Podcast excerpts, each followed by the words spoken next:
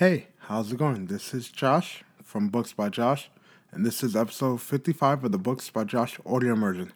This week's episode is titled Trying to Hustle. What do I mean by hustle? Well, to me, or the Books by Josh definition of hustle means side work, things you do on the side to generate your income. In the past, I used to work construction.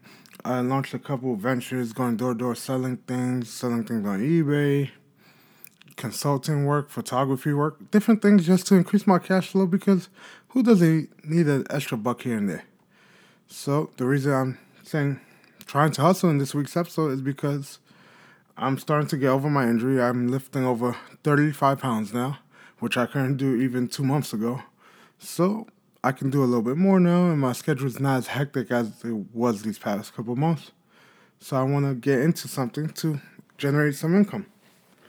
And in the post that was like a prequel to this, I talked about book selling on eBay. That was one of my ideas as a side hustle. If you want to read the post, it's on booksbyjosh.com. Well, some of it wasn't really cost effective or time effective because at most the profit would be between a quarter to a dollar fifty before paying taxes at the end of the year. So think about that. Hours of work to make a quarter is not the best thing. So that's why I'm back to trying to hustle. My main hustle right now is writing books. I call it a hustle because it's not my main source of income.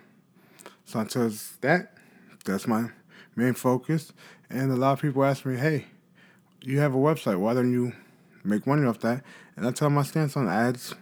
I refuse to run ads on this site that I used to host everything, my blog, poetry, all that, because it's intrusive and you can't really manage the ads. And sure, you can make a couple hundred to a thousand dollars a month running ads, but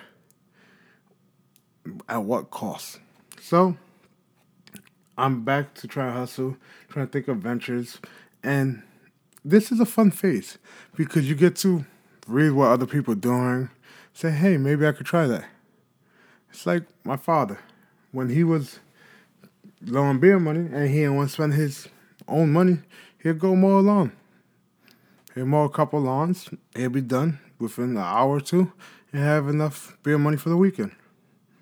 And unfortunately, summer's almost over, so that's not nothing I do. And I hate mowing the lawn because it's hot. But it makes you think of different things.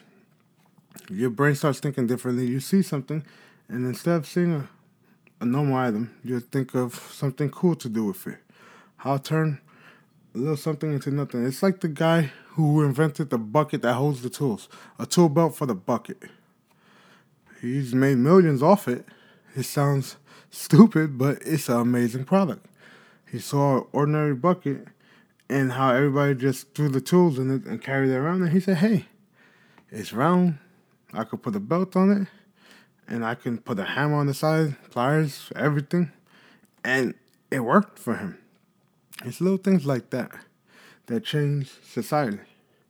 Because when people trying to hustle, do something, they're innovating. And that's what makes humans so fun because not two people think the exact same thing.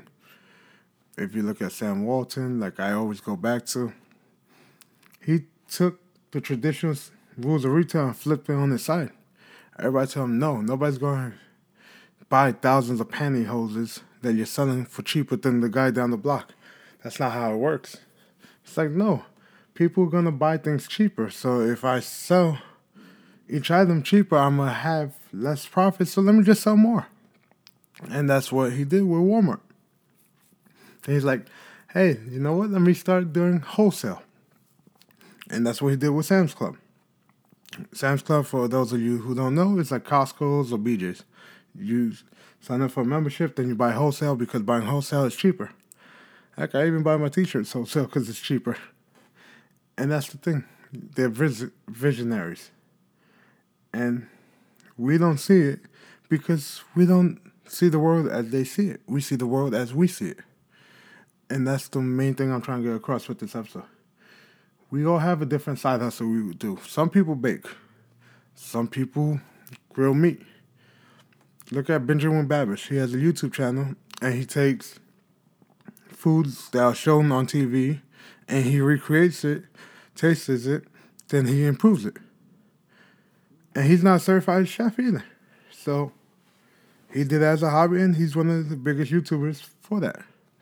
And it's because he wanted to hustle by cooking food. That was his side thing. And now it's his main thing.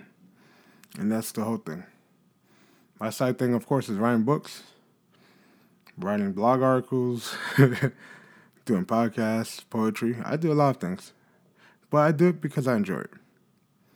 And I'm going to keep doing it.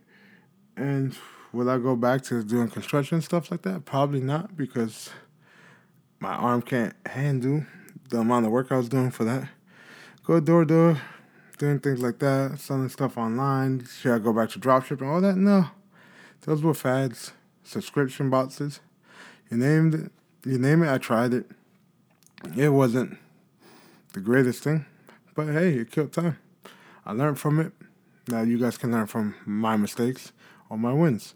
So that's it for this episode of the Books by Josh audio immersion. Because just go out there, find your hustle, and try it out. That's it.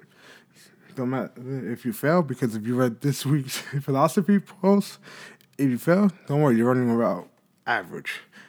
MH Alderson. Catch you guys in the next one. See ya.